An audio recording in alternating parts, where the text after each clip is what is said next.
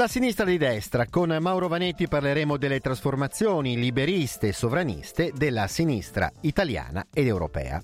E poi guardare il mondo dal proprio giardino. Per Iperborea esce 533 il libro dei giorni di Ses Notebum, ce lo racconta Francesco Cataluccio. E infine torneremo su due libri usciti durante quest'anno, due interviste a due scrittori inglesi che vi eh, riproponiamo, Ian Sinclair e Anthony Cartwright, che in L'ultima Londra, Sinclair e il taglio Cartwright raccontano momenti, ferite, crisi, problemi della Gran Bretagna di oggi.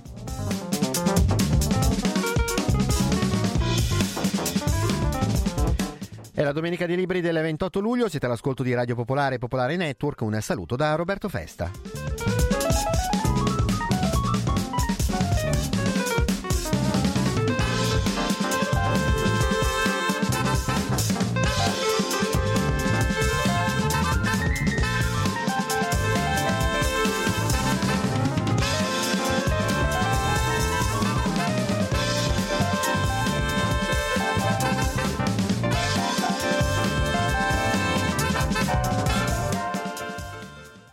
Ancora buongiorno, inizio oggi questa Domenica dei Libri dando il benvenuto in collegamento telefonico a Mauro Vanetti, buongiorno.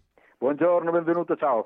Allora, Mauro Vanetti che per eh, le edizioni Allegre eh, ha pubblicato da alcune settimane La sinistra di destra, eh, sottotitolo dove si mostra che liberisti, sovranisti e populisti ci portano dall'altra parte. Allora, Mauro Vanetti, programmatore, attivista, eh, saggista, in questo libro eh, diciamo, analizza la scomparsa, almeno apparente, almeno diciamo, nelle sue articolazioni partitiche, eh, in Italia della sinistra. Allora, è un processo che si accompagna, per esempio, soprattutto all'idea di superamento delle classi ed è un processo, secondo eh, Mauro Vanetti, che ehm, si accompagna all'emersione anche all'emersione di due diverse sinistre di destra, cioè una nuova sinistra di destra, che è una sinistra di destra populista, nazionalista, sovranista, ehm, che eh, pretende di incarnare i valori dei gruppi sociali più deboli. E poi c'è una eh, tradizionale, vecchia potremmo dire, sinistra di destra, che è europeista, che è liberista e che però non pare più in grado di intercettare i consensi tra i vecchi gruppi sociali di eh, riferimento. Allora, Mauro, Mauro Vanetti, eh, vorrei partire proprio da questo, cioè questi due raggruppamenti politici, sociali, ideologici, questa sinistra di, di destra populista e questa sinistra di destra liberista ed europeista, di solito a noi paiono eh, agli antipodi. Ecco, per te invece sono due raggruppamenti più vicini di quanto appaia a prima vista. Perché? Sì, esatto, hai spiegato molto bene il, diciamo, la, la tassonomia che in qualche modo eh, approssimativo e senza velleità diciamo, eccessivamente politologiche mi sono eh, provato a costruire in testa e poi portare eh, nel libro. In particolare mi è sembrato di riconoscere in qualche modo il peccato originale, il, l'elemento da cui eh, tutte e due queste, eh, questi filoni si dipartono nell'abbandono dell'idea delle classi eh, sociali così come le intendeva diciamo, il socialismo scientifico classico dell'Ottocento, Marx, Engels e via dicendo. Questa cosa è interessante perché sono discorsi che non si hanno soltanto eh, all'interno del dibattito politico o, o, intellettuale, ma anche sono discorsi da bar, no? per cui eh, eh, sì la classe operaia non esiste più, eh, ormai siamo tutti ceto medio, eh, le classi sociali sono molto cambiate rispetto ai tempi di Marx e quindi eh, non si può più parlare in questi termini, ah ma tu dici ancora borghesia e proletariato, cioè tutto questo tipo di, eh, diciamo, di luoghi comuni che possono diventarsi proprio discorsi da bar frequenti, sono diciamo, un po' quello sotto cui è stato sepolto una visione di classe della società e ha dato luogo prima all'idea del ceto medio ipertrofico, lo chiamo io, cioè dove tutti sono stati ceto medio, per cui anche eh, uno che fa il metalmeccanico dice ah io sono ceto medio. Questa è diciamo la versione della vecchia sinistra di destra, che in qualche modo tramite questo discorso diventa sostanzialmente liberista e, e filocapitalista, perché dicendo che siamo tutti ceto medio siamo tutti un po' imprenditori di noi stessi e via dicendo. No? Questo tipo di, di approccio poi ha come approdo finale il renzismo, il PD e così via. Eh, invece i sovranisti di sinistra fanno un discorso diverso, però che è simile perché appunto sono populisti, cioè parlano comunque di popolo, di un popolo indistinto, dove stanno dentro tutti. Questo popolo arrabbiato eh, non ha una connotazione di classe, non sono lavoratori salariati, non si capisce più chi siano effettivamente i loro nemici, eh, vengono individuati dei nemici più o meno fantasiosi sia in alto che in basso, dove in alto c'è la casta oppure eh, i burocrati europei oppure eh, il turbocapitalismo finanziario di cui parla eh, qualcuno e in basso il nemico del, di questo popolo indistinto sono naturalmente i marginali, gli, gli stranieri, gli immigrati, quelli strani, entrambe diciamo, le, eh, le varianti eh, di sinistra che escono da, eh, dall'abbandono delle idee di classe sono secondo me accomunate da, questa, eh, da, queste visioni sotterranee che di fatto sono di destra. Ecco, allora senti, allora una eh, curiosità che la eh, tua analisi mi ha suggerito appunto leggendo il libro. Allora tu ehm, in questa analisi nel libro inserisci riferimenti a eventi, partiti, movimenti, personaggi extra italiani, anche poi se però la tua analisi è concentrata sul caso italiano. Allora però noi siamo ehm, ormai, eh, lo dicono anche molti come dire, eh, indicatori sociali, economici, siamo in presenza di un, di un paese, l'Italia appunto, che appare eh, marcatamente spaccato no? eh, tra nord e eh, centro-sud, spaccato politicamente con un centro-sud che vota in prevalenza 5 Stelle, un nord leghista e poi alcune città, in particolare Milano, diciamo che invece sembrano queste isole no? dei processi di globalizzazione, di finanziarizzazione neoliberista, eh, convintamente appunto europeista. Tra l'altro è un paese, anche lo, lo dicono eh, molte polemiche di questi, di questi giorni, eh, percorso no? da istanze e da tensioni autonomiste. Ecco allora come si mettono insieme queste, quest, queste cose? È ancora possibile secondo te concepire una politica di sinistra nazionale in un quadro che però sociale, economico, direi anche culturale, così spaccato, così multiforme? Guarda, questa cosa è molto interessante perché in un certo senso c'è un parallelo. Come la nazione eh, immaginaria delle sinistre di destra eh, è una nazione eh, immaginaria sul piano verticale, cioè eh, nasconde delle divisioni di classe che in realtà sono profonde, poi diciamo, do dei dati nel libro dove faccio vedere che in realtà la classe eh, lavoratrice, se non vogliamo usare il termine operaia, perché operaia fa pensare che gli impiegati o i tecnici siano tagliati fuori, ma in realtà ovviamente con classe operaia o classe lavoratrice o proletariato si intendono i lavoratori eh, salariati, sfruttati che possono essere anche impiegati d'ufficio o, o tantissime altre figure professionali, eh, sono in realtà la maggioranza della popolazione. Eh, allora, come questa divisione di classe viene eh, fatta scomparire in una nazione immaginaria sul piano verticale, questa cosa eh, scompare anche sul piano orizzontale, per cui si parla di una nazione italiana, di un sovranismo italiano, di un nazionalismo italiano, quando in realtà eh, che si contrappone al, diciamo, agli interessi per esempio della Germania eh, di cui l'euro è visto come il veicolo, eh, ma poi di fatto si nasconde il fatto che eh, stesso, eh, sul piano geografico in realtà non esista una nazione italiana con interessi omogenei, perché tutto quello che sta succedendo eh, negli ultimi decenni è che eh, il capitalismo italiano fomenta delle crescenti contraddizioni fra nord e sud che non ha mai saputo risolvere, ma che in realtà non risolverà mai, perché lo stesso tipo di contraddizioni che all'interno dell'Unione Europea esplodono fra una Germania e una Grecia eh, sono quelle che eh, dall'unità d'Italia eh, sentiamo premere eh, fra il nord e il sud del paese, ovviamente con la differenza che si tratta di uno Stato unitario e non di una coalizione di Stati come l'Unione Europea, però cosa che ha, de- ha delle conseguenze, ma è interessante perché ti fa proprio capire come il nazionalismo è una, è una costruzione ideologica. Allora eh, mi sembra un, un, un, diciamo, un, terreno inservibile quello eh, dello Stato nazionale, eh, nel senso che siamo obbligati ovviamente a lavorare in quel terreno, tant'è che anche il mio libro, come tu dicevi, ha uno sguardo italiano, perché ovviamente i quadri politici si muovono tuttora e, e sarà io credo sempre così nel capitalismo, eh, in maniera eh, su scala nazionale, per cui la politica italiana è diversa da quella francese se attraverso le Alpi mi trovo in un quadro politico completamente diverso, ma eh, al tempo stesso eh, sol- quindi siamo costretti a farne i conti e a lavorare, a lottare all'interno di quel terreno, dopodiché qualunque soluzione a lungo termine non può che avere una prospettiva eh, molto più ampia. Ecco, senti, eh, allora Mauro Vanetti, una, una parte ampia del tuo libro è dedicata alla questione e alle questioni relative ai eh, migranti. No? Tanto non potrebbe, potremmo dire, essere altrimenti, visto anche l'uso spregiudicato che della eh, questione migranti fa il sovranismo, il populismo, diciamo così, sovranista, considerato però anche il fatto, e tu lo mostri nel libro, che politiche restrittive nei confronti dei fenomeni migratori sono state anzitutto prese proprio dagli eredi del eh, PC. Allora, è comunque un dato di fatto che la retorica antimigranti oggi eh, sia forse il più potente strumento no, di mobilitazione politica e di manipolazione politica delle classi, eh, diciamo così, quella che tu definisci anche proprio il, il proletariato.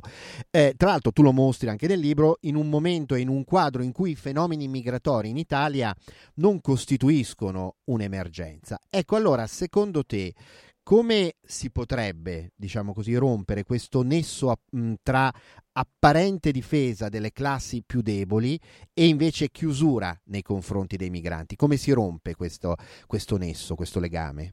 La prima urgenza che mi ha spinto a, a, scrivere questo libro in realtà è stata proprio la necessità di eh, contrastare la penetrazione a sinistra di idee xenofobe. Eh, abbiamo sentito diverse volte personaggi come Fusaro, ma anche come Salvini, ma anche, eh, ma anche altri, so, come Fassini e così via, utilizzare l'argomentazione dell'esercito industriale di riserva, cioè dicevano anche Marx parlava degli immigrati come un esercito industriale di riserva, cioè come degli operai di riserva a sottocosto che poteva utilizzare per aumentare lo sfruttamento anche degli operai autoctoni. Allora io ho cercato di contrastare questa idea sia spiegando che Marx non diceva esattamente questo, anzi, eh, ma soprattutto con una serie di dati sul, sull'oggi e di prospettive politiche. Allora è vero quello che dici, cioè in realtà è stata la vecchia sinistra di destra, cioè quelli che oggi sono nel PD per capirsi, ma diciamo gente di, di derivazione PC o PSI, che ha eh, fatto le leggi xenofobe di fatto in Italia, come si, come si fronteggia questa cosa? O in due modi, allora, o nel modo stupido, cioè assecondandola e quindi dice beh siccome il vento tira da quella parte anche a sinistra mettiamoci a parlare contro gli immigrati eh, oppure facendo capire che quelli sono alleati eh, nella lotta. E quindi valorizzando tutti quei casi che sono molto frequenti in realtà in cui i lavoratori immigrati sono in prima linea negli scioperi, nel tentativo di conquistare condizioni di lavoro migliore, a volte si dice che fanno i lavori che noi non vogliamo più fare, a volte fanno anche le lotte che eh, noi non vogliamo più fare, poi non è vero perché li facciamo anche noi, dove per noi intendo dire noi lavoratori eh, italiani nati in Italia e, e, e, e discendenti da italiani. Cito spesso questo perché mi ha colpito, la lotta delle lavoratrici e lavoratori, ma soprattutto lavoratrici di Ital Pizza, che sono eh, delle operaie che fanno la pizza, fanno una pizza industriale vicino a Modena. Una lotta durissima, eh, repressa molto duramente dalla polizia, eh, con eh, manganellate, fumogeni, eccetera, lacrimogeni, eccetera, e che è stata condotta per migliorare le condizioni di lavoro in una fabbrica tradizionale, anche eh, così tradizionale che fa la pizza, voglio dire. Ecco. e, mh, mm, questi chiama l'esercito industriale di riserva, porca miseria, questi stanno eh, combattendo eh, molto, molto, efficacemente, stanno anche strappando dei, dei, risultati. La stessa cosa l'abbiamo vista nelle campagne. Allora è vero che c'è uno, super sfruttamento dei braccianti stranieri nelle campagne del sud Italia, Beh, naturalmente sì, anche, non, anche, del nord in parte, eh, ma è vero anche che non si sono viste lotte bracciantili di queste entità eh, da molto tempo e queste lotte sono gestite eh, in gran parte da lavoratori africani per esempio. Quindi la la posizione di sinistra naturalmente dovrebbe essere quella di dire caspita, guarda, impariamo come rapportarci con questi lavoratori e come lottare insieme, perché loro stanno fornendoselo questo problema, stanno riempiendo i nostri sindacati, stanno, eh, si trovano al nostro fianco nei posti di lavoro e tra l'altro i dati mostrano anche che non è che la loro condizione sia una condizione aliena rispetto a quella degli italiani ovviamente, cioè in realtà c'è una grande sovrapposizione fra il, eh, diciamo, il, il, il tenore di vita degli stranieri, dei lavoratori stranieri in Italia e quello dei lavoratori lavoratori italiani. Il punto debole sono i clandestini, cioè i lavoratori irregolari. Allora, gli immigrati irregolari eh, sono sottoposti a un particolare sfruttamento perché finiscono per lavorare in nero, naturalmente, perché non possono lavorare non in nero. Allora, lì è il punto de- eh, su cui incidere, ma con che rivendicazione? Affondando i barconi o impedendo a queste persone di arrivare, tu devi dire il contrario, devi dire legalizziamo tutti gli ingressi così che non esista più una sottoclasse che per quanto piccola, circa l'1% della popolazione, ovviamente ha un effetto soprattutto su di loro, cioè loro sono super sfruttati e in più questo super sfruttamento crea a, a cascata diciamo, una specie di concorrenza al ribasso verso i lavoratori stranieri e italiani non in nero. Vorrei concentrarmi eh, soprattutto per, per, per finire su una questione, cioè il eh, possibile tramonto, diciamo così, che tu sembri anticipare per i cosiddetti rossobruni, no? per questo populismo che da Trump a Salvini a Viktor Orban oggi sembra in eh, buonissima eh, salute e che invece secondo te, almeno mi sembra, eh, dà segni di eh, flessione. Ecco perché.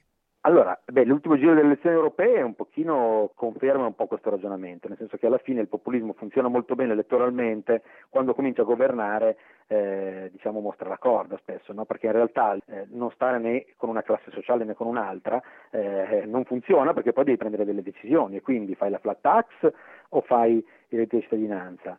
Anche il sovranismo di sinistra, cioè il tentativo a sinistra di utilizzare un certo tipo di retorica che è stato fa- preso per esempio da Mélenchon eh, in Francia, eh, ha mostrato dei forti limiti e non è stato per niente premiato alle elezioni, perché a un certo punto eh, se sembra che stia dicendo cose simili alla, alla, alla Le Pen, allora la gente vota la Le Pen.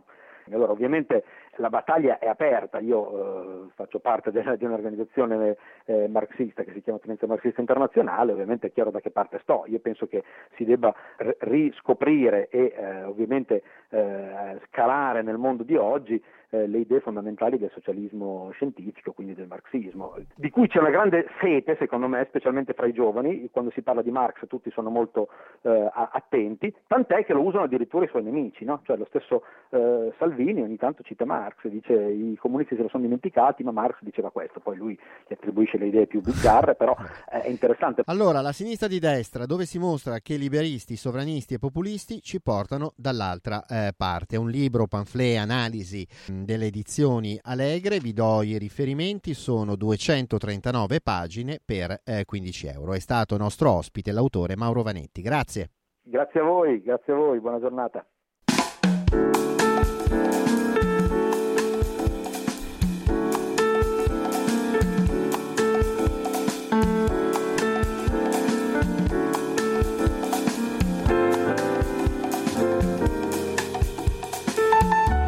E siete all'ascolto della Domenica dei Libri.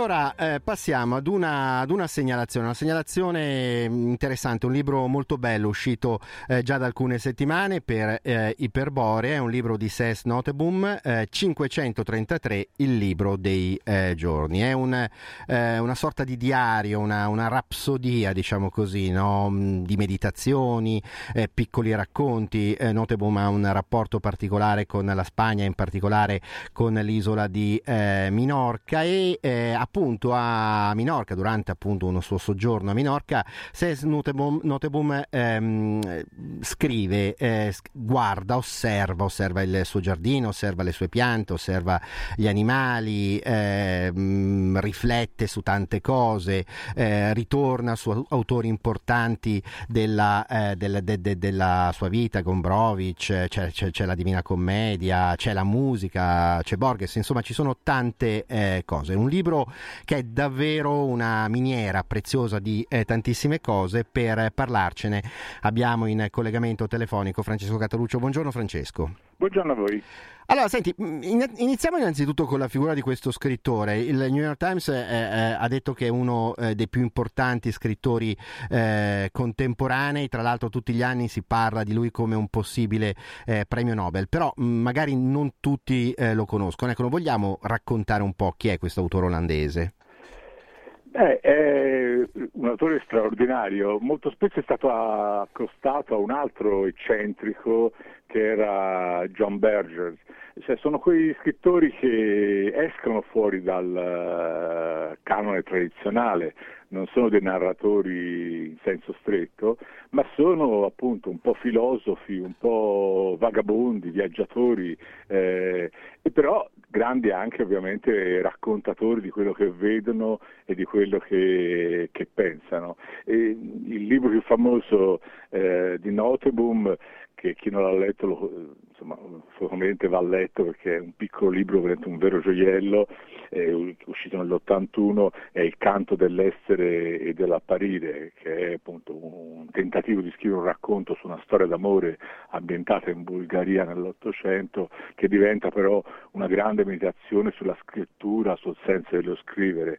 Eh, appunto come, come, dicevi prima, Noteboom ha un rapporto molto speciale con, eh, con la Spagna, insomma, no? nel fondo l'Olanda e la Spagna hanno avuto sempre eh, tradizionalmente e culturalmente dei rapporti e Noteboom incarna questo forte rapporto. Il suo libro del 94 verso Santiago, itinerari spagnoli, è una grande attraversata, attraversata del, della cultura spagnola, del paesaggio spagnolo, cioè lui conosce molto bene eh, il mondo spagnolo. E, e, in particolare appunto l'isola di Minorca, l'isola del vento, lui dal 65 ha preso poi lì una casa, eh, quindi aveva 32 anni, eh, ci va a trascorrere un periodo dell'anno. E Minorca torna in molti suoi libri, per esempio Le volpi vengono di notte, sempre i, i pubblicato da Perborea nel 2009, anche questo appunto c'erano due racconti che erano legati a Minorca. Ecco, senti, eh, 533, il libro dei eh, giorni, è una, un, un, diario, un diario appunto con dentro tante cose, ecco, ce lo, ce lo vuoi raccontare? Un dialogo molto particolare, lui appunto perché eh, la sua scrittura è una scrittura che si basa molto sulla riflessione, oltre che sull'osservazione minuziosa del mondo e dei viaggi appunto che lui fa, eh, lui a un certo punto a pagina 129 se lo chiede, dice non è, non è, nemmeno certo che questo sia davvero un diario, forse è piuttosto un libro dei giorni, uno strumento per trattenere di tanto in tanto qualcosa del flusso dei pensieri, delle letture, di, di quel che si vede, di certo non è un libro di confessioni. E poi eh, è interessante che lui qui come in altri punti del libro si paragoni a un vecchio giapponese perché eh, ovviamente in questo diario lui diciamo, è un diario a più strati insomma, lui in questi 80 eh, 80 testi che coprono un arco di tempo, appunto 533 giorni, dal 2014 al 2016, lui diciamo, si parte da vicino, cioè ovviamente se stesso osserva le proprie sensazioni, poi esce fuori di casa e osserva il giardino, ci sono delle bellissime descrizioni dei cactus che stanno nel giardino, delle malattie delle piante, delle farfalle, delle tartarughe.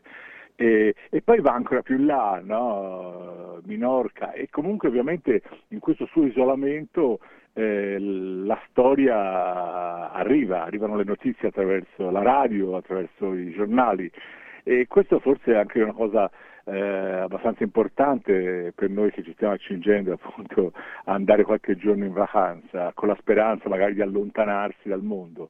Purtroppo appunto il mondo non ci permette eh, la vacanza, cioè di, andare via eh, da, dalle sue notizie, dalle sue tragedie e, e questo è, è, veramente una lezione perché lui appunto su questo ci insiste molto, commenta quello che avviene, eh, dice a un certo punto mi sento come un, un decrepito giapponese che ritiratosi dal mondo ascolti da lontano lo stropicchio di una battaglia fino a che età bisogna preoccuparsi del mondo e lui appunto dice io sono vecchio però continuo ehm, a preoccuparmene e dice che tra l'altro una cosa molto forte dice eh, la storia si ripete in continuazione e mai come una farsa ha ricordato Marx diceva no, che la storia si presenta prima come tragedia e poi come farsa, lui dice no, mai come farsa, c'è qualcosa di umiliante nell'essere contemporaneo alla violenza e fingere di sapere come combatterla, se non altro perché siamo direttamente coinvolti in quanto occidentali, cittadini dell'Europa, tutto quello che Danton ha tardivamente pensato nel bel mezzo del terrore.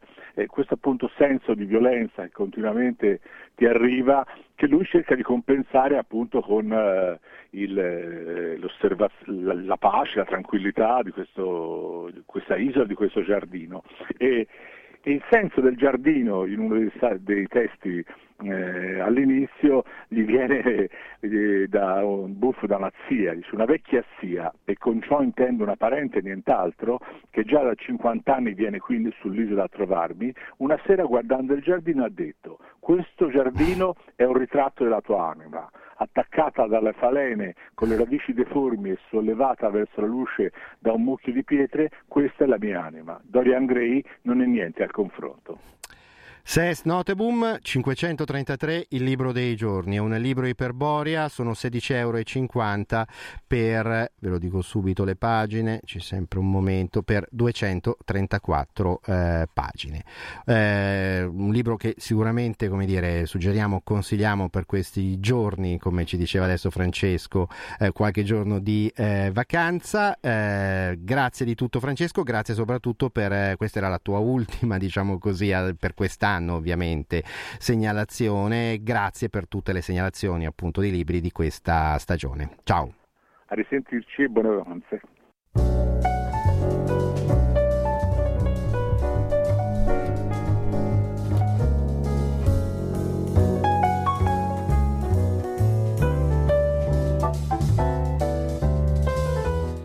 Ora qui alla Domenica dei Libri apro una pagina, eh, diciamo così, britannica, cioè vi faccio risentire due interviste a due autori inglesi che abbiamo eh, già trasmesso durante la stagione eh, appena, appena passata, trascorsa. Allora, due libri molto belli, interessanti, che aprono finestre di racconto, di comprensione, di analisi, di indagine sulla Gran Bretagna eh, di oggi.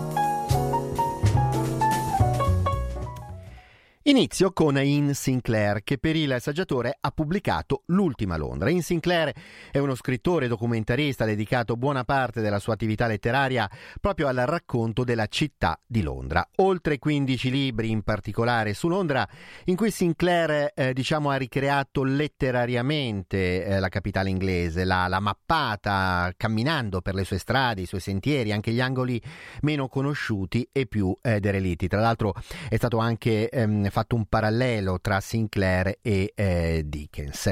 Eh, in Sinclair però dice a questo punto di essere arrivato alla fine del suo progetto su Londra. Perché? Perché la città che lui ha raccontato semplicemente, secondo lui ovviamente, non esiste più. Londra eh, sarebbe stata svuotata, coloni- colonizzata a partire almeno dall'epoca di Margaret Thatcher, dalla finanza, dagli interessi immobiliari, una città diciamo diventata sempre più privata, esclusiva, in cui intere masse di popolazione sono state espulse classe, i più poveri, i proletari, gli artisti. Una città sempre più sotto controllo, ricca, pulita nelle sue strade, che però nasconde perdite e ferite. Un destino verrebbe da dire che tocca sempre più le grandi capitali e le città del eh, mondo occidentale. Allora, Ian Sinclair è venuto a Milano lo scorso marzo nell'ambito di Book Pride, il festival, la fiera dell'editoria indipendente, e ho iniziato il nostro incontro facendogli mh, mm, la domanda, una domanda, la domanda sull'uomo che Ian Sinclair dice eh, che gli ha ispirato questo, questo libro, un uomo che lo scrittore vedeva ogni giorno, sempre seduto in un angolo di Haggerstone Park a Londra, ovviamente, seduto sempre nello stesso posto e con lo sguardo fisso dinanzi a sé. Ecco allora in Sinclair, perché questa figura, questa immagine è stata così importante nella genesi del suo libro? London has become such a divided city between the haves and the haves not at the moment.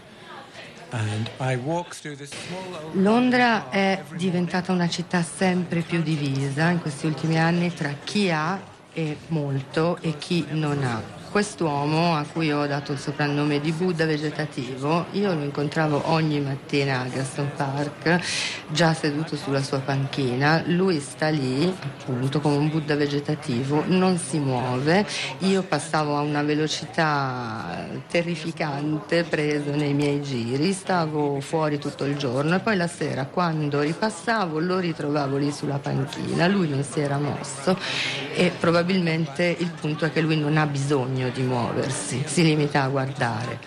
At some point he disappeared. One, yes, one small story to that. Yeah. Um, one night I decided to walk right round the whole of the London uh, railway system, the orbital railway system. Bisogna che aggiunga una, un appunto a questa storia. Io avevo parlato con un mio amico che fa il documentarista di quest'uomo e gli avevo promesso di portarlo a vederlo per dimostrargli che quest'uomo esisteva veramente, che io non me l'ero inventato. Per cui una sera abbiamo deciso di fare un giro a piedi lungo tutto il perimetro della metropolitana leggera di Londra, il London Orbital perché io ero convinto di potergli mostrare, di, di poter mostrare a Andrew, il mio amico, questa, questa, persona di cui gli avevo parlato. E in effetti siamo entrati nel parco malgrado fosse notte fonda e l'uomo era lì, io gliel'ho mostrato, gli ho fatto vedere che c'era e il mio amico aveva con sé una piccola videocamera con cui l'ha filmato e però ci siamo poi resi conto che così facendo abbiamo sottratto l'uomo alla narrazione che lui aveva costruito per metterlo dentro un'altra narrazione. E purtroppo quando siamo tornati la volta successiva l'uomo, il nostro Buddha vegetativo, era scomparso dal parco e dalla panchina, nessuno l'ha più visto e io mi sono reso conto che bisogna fare molta attenzione a colonizzare i luoghi anche con la scrittura. Lui ha scritto moltissimo ovviamente del, del fatto che diminuisce il libero spazio libero, pubblico diciamo così, no? ha criticato gli, gli sviluppi della, della, delle Olimpiadi di Londra, eh, questa furia di investimenti globali. Ecco, sono questi segni del, della Last London che lui racconta. I think the London of the moment is losing its soul. Io, io, penso che Londra stia perdendo, se non ha già perso, la sua anima. È come se dal Tamigi fosse spuntata un'enorme piovra che ha steso i suoi tentacoli sul territorio. C'è una politica, c'è un'edilizia d'alto bordo, ci sono ehm, investitori che devono soprattutto riciclare, oligarchi che devono riciclare del denaro sporco e tutto questo viene fatto tramite sostanzialmente questa nuova edilizia di punta che fa sì che le città perdano la propria individualità. Londra, come molte altre. Eh, l'individualità delle città si perde in queste torri che io ho ribattezzato silos da investimento, che ho visto qui a Milano in questi giorni, per esempio nella torre di Renzo Piano che è diventata un simbolo per Milano esattamente come lo Shard lo è diventato per Londra, ma a Santiago del Cile o a Barcellona succede esattamente la stessa cosa. I piccoli quartieri che avevano una loro individualità ed erano riconoscibili in tutte queste città come a Londra sono stati o vengono al momento risucchiati via. Mr. Sinclair, lui in alcune interviste ha detto che la città non è più raggiungibile, non è più rappresentabile attraverso la forma di scrittura che lui ha usato nei suoi libri meravigliosi su eh, Londra. Eh, la, la, rivoluzione digitale cambia le cose, cioè, e quindi c'è una nuova forma di scrittura che può incarnare la nuova città. I, I, don't know who the, the new writers will be who deal with the new city, but they'll be there for sure, and they'll use different means. The reason I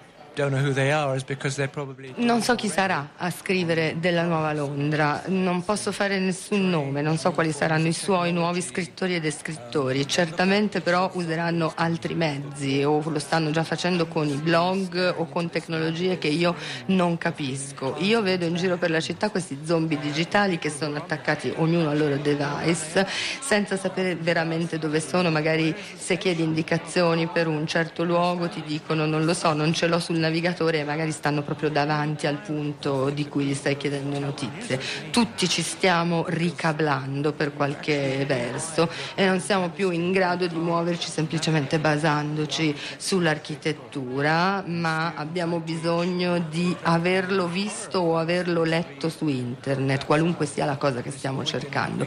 Alan Moore secondo me è stato l'ultimo artista in grado di tenersi sul confine tra l'arte grafica grafica e l'arte letteraria e per questo ha avuto un successo enorme. Di certo questi nuovi scrittori ed scrittori di Londra e delle nostre città già stanno lavorando da qualche parte, ma io non sarò lì a vederli e a leggerli. The new people will use new means I, and I think it's going to be quite exciting, but I won't be there. Questo quindi in Sinclair, il suo libro eh, davvero notevole è L'ultima Londra, eh, ci ha aiutato nella traduzione Isabella Zani. Il libro lo pubblica il saggiatore, sono 370 pagine per 32 euro.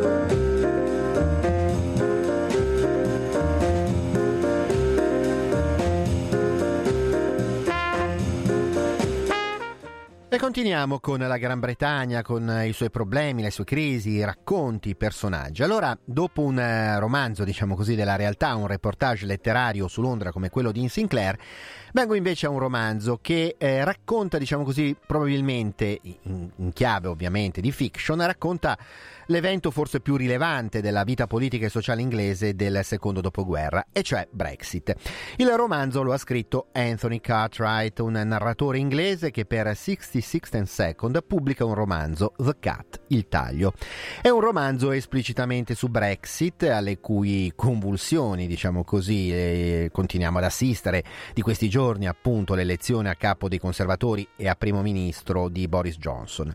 The Cat, il taglio, è un romanzo che eh, mette di fronte due persone, direi anche due mondi, sullo sfondo del paesaggio politico, sociale, umano che ha eh, prodotto Brexit. Da un lato c'è Cairo Jux, che è un ex boxer, un operaio che eh, ripulisce da precario vecchi impianti industriali nella regione delle West Midlands. Dall'altro lato c'è una giovane documentarista, Grace, che da Londra, in particolare da Hampstead, il quartiere dove vive, un quartiere ricco ed elegante, va a Dudley, che è il luogo invece dove vive Cairo Jux per fare un documentario sugli operai inglesi di fronte proprio al referendum su Brexit.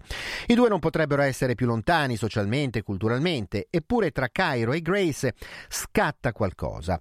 Il romanzo è un romanzo breve, molto veloce, eppure straordinariamente potente, con l'urgenza dettata dai tempi, dalla distanza tra gli esseri umani, dal bisogno di riconoscersi. Il taglio in realtà sono i tanti tagli delle nostre vite, il taglio del referendum su Brexit, i tagli dell'austerity, tagli sul viso di Cairo, i tagli dei canali che attraversano le Midlands. Ecco allora la nostra intervista, che si avvale della traduzione di Ira Rubini, parte proprio da un fatto, cioè questo libro nasce da una richiesta esplicita, dalla commissione di un editore. Che cosa ci ha trovato Anthony Cartwright di interessante in questa richiesta? I think the answer for uh, the, the reason for answering yes and taking the commission was possibly the reason I was asked, which is that I have um, uh, almost half my life lived in, in Dudley, in a kind of working class industrial town, um, with a with a background similar in some respects to one central character, Cairo, the boxer you mentioned. And yet now I work as a writer. I live in North London. Um, I would be, I suppose, part of a kind of middle class, cultural. I'm struggling to say elite. However, um, that is the the, the, the, the, world represented by our other character, Grace Trevithick, uh, and the. Um, Taking a bath in, in, the, in, the, in, in Hampstead. It's yeah. swimming in Hampstead ponds, yeah. and so on. So two de- two very different worlds. And so I said yes because I've experienced those two worlds. I feel and that was also the reason for Micah Ziavogel at Pyrini to ask me, I think. Okay. Credo che la motivazione principale per cui ehm, ho accettato questa commissione è proprio quella per cui me l'hanno chiesta. Io sono cresciuto nella eh, gran parte della mia eh, prima parte dell'esistenza, diciamo buona parte della mia esistenza a Dudley, che è una eh, città industriale delle Midlands in cui il contesto sociale è molto simile a quello in cui eh, cresce e vive Cairo, il eh, personaggio del pugile che avete eh, nominato prima. Adesso invece faccio lo scrittore, vivo a North London, nel nord di Londra e faccio parte di quella classe media eh, faccio un po' fatica a dire elite, eh, diciamo così, ehm, di cui invece è una rappresentante Grace che appunto fa il bagno ad Hampstead eh, e fa tutta una serie di cose che eh, mh, mh, possono caratterizzare quel tipo di classe sociale. Quindi in qualche modo eh, il motivo credo per cui mi è stato offerto dall'editore di scrivere questo libro, per cui ho accettato che io rappresento tutti e due questi mondi. Uh, okay, Mr. Cartwright, uh, you have already written about uh, working class issues in, in your uh, previous books, uh, uh, Iron Towns, Heartlands, I Killed Margaret Thatcher you, you, so you dealt with uh, uh, political issues. Yes, in this book you decided to deal with uh, with Brexit, so political and social issues through the lens of, uh, of a love story. So why? Gli ho detto che nei suoi precedenti romanzi eh, ha ucciso Margaret Thatcher, Iron Towns, Heartland, si è occupato di questioni politiche e sociali. Qui c'è una questione politica e sociale enorme come Brexit, però raccontata attraverso la, la, la lente di una love story. Perché? I think the love story uh, idea and premise uh, came because of the extraordinarily immediate and strong emotions um, in reaction to the vote and the, the issue of Brexit. So it seemed that I needed something strong enough at a personal level to represent the, the, the wider society, public arena. And so that was the starting point there. It's worth saying I wrote the, the novel in the, in the months following the result. So um, it was very much, as you say, writing in the moment, which of course brings risks. Um, however, two and a half years later, some of the some of the circular elements of the story, which uh, we, we, might discuss, uh, you know, we, seems to be playing out. We, we, we go on and on, as as you are all well aware. Allora, ehm, mi sembrava importante che eh, l'idea in primis di avere una storia d'amore fosse l'unico modo per avere qualcosa di sufficientemente potente dal punto di vista eh, della narrazione, della scrittura, per esprimere eh, le sensazioni e i sentimenti del dopo voto su Brexit. Ehm, volevo eh, trovare qualche cosa dunque che fosse abbastanza forte dal punto di vista delle emozioni personali dei personaggi per rappresentare ciò che stava accadendo sull'arena sociale più vasta. Questo è stato l'inizio. Bisogna anche dire che io ho scritto questo romanzo quasi interamente nel mese immediatamente successivo ai risultati di quel voto eh, e quindi è stato molto scritto, come eh, lei stesso stava dicendo, ehm, nel momento. Eh, questo comporta dei rischi naturalmente quando eh, si scrive appunto sull'attualità, però due anni e mezzo dopo mi sembra che alcuni elementi circolari della storia si ripetano e non facciano che ripetersi ancora, come tutti quanti probabilmente sapete. Uh, Mr. Cartwright, it seems to me that your writing style is to let's say to show and not to tell uh, you know the, the, the, two characters the two stories are told through you know small details um, that in some way you know they, they speak uh, for themselves.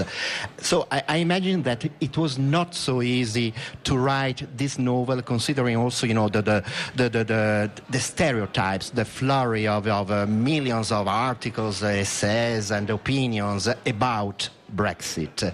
So, how did you work to overcome? How did you work to, uh, to stay far away from all this? Eh, le ho chiesto, il, il, suo libro è interessante, molto bello perché non, non, non, non, vuole mostrare nulla ma racconta soprattutto e le due vite, le due storie sono raccontate attraverso una serie di piccoli dettagli. Gli ho chiesto, non deve essere stato facile restare fuori dal fiume di opinioni, essays e, e articoli rispetto a Brexit. Ecco, com'è riuscito a starci lontano? I hope that's true about the showing and not telling. So thank you for, for, that. And I think one thing that fiction can offer rather than political debate is to ask questions and to leave matters open. Whereas, of course, in politics, there has to be an answer. And so it was with that in mind that, that I, I wrote about their relationship.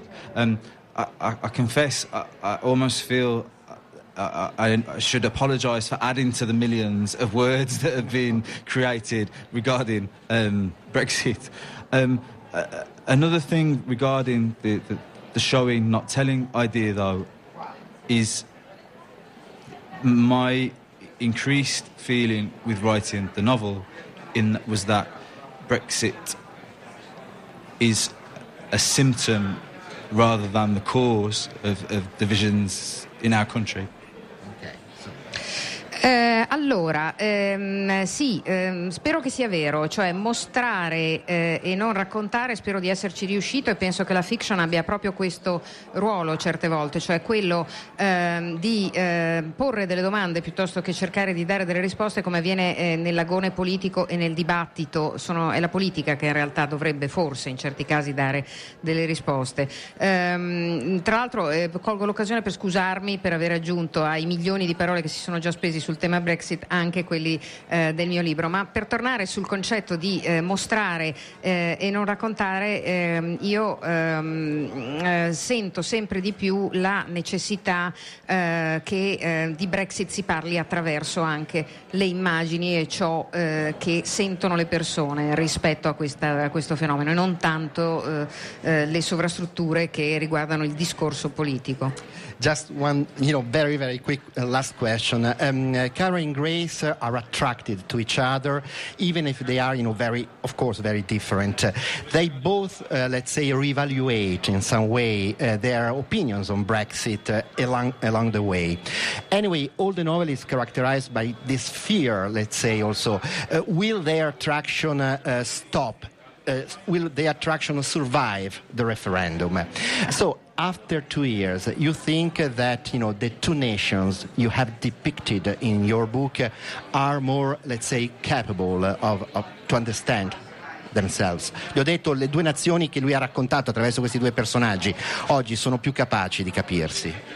That's a tough question, and on a personal level, with Grace and Cairo in the novel, then um, uh, the personal relationships I think offer hope as regards the forces within British society, I, am sad to say I think we still have a long way to go. And, and by that I mean acknowledging the problems and the forces that perhaps caused the referendum result, the underlying factors, rather than the kind of standoff we've had for, um, well, nearly three years now.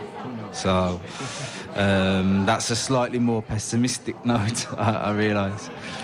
Allora, eh, ma eh, insomma è vero che sono molto differenti eh, Grace e Cairo, però diciamo che eh, la possibilità che mh, possano comunicare due personaggi così differenti è evidentemente molto più probabile che non quella che possano eh, trovare eh, pace le forze contrapposte in Gran Bretagna, perché in realtà la sensazione che io ho è che purtroppo invece di riconoscere tutte le forze e anche le esigenze che stavano al di sotto del voto eh, per, su Brexit nel referendum ehm, e questa sarebbe la cosa migliore che dovrebbero fare le forze politiche, si preferisce rimanere in questo stallo in cui viviamo da ormai tre anni. Quindi sulla, eh, sulla possibile risoluzione dei due mondi in Gran Bretagna sono un po' più pessimista che sulla storia fra Cairo e Grace.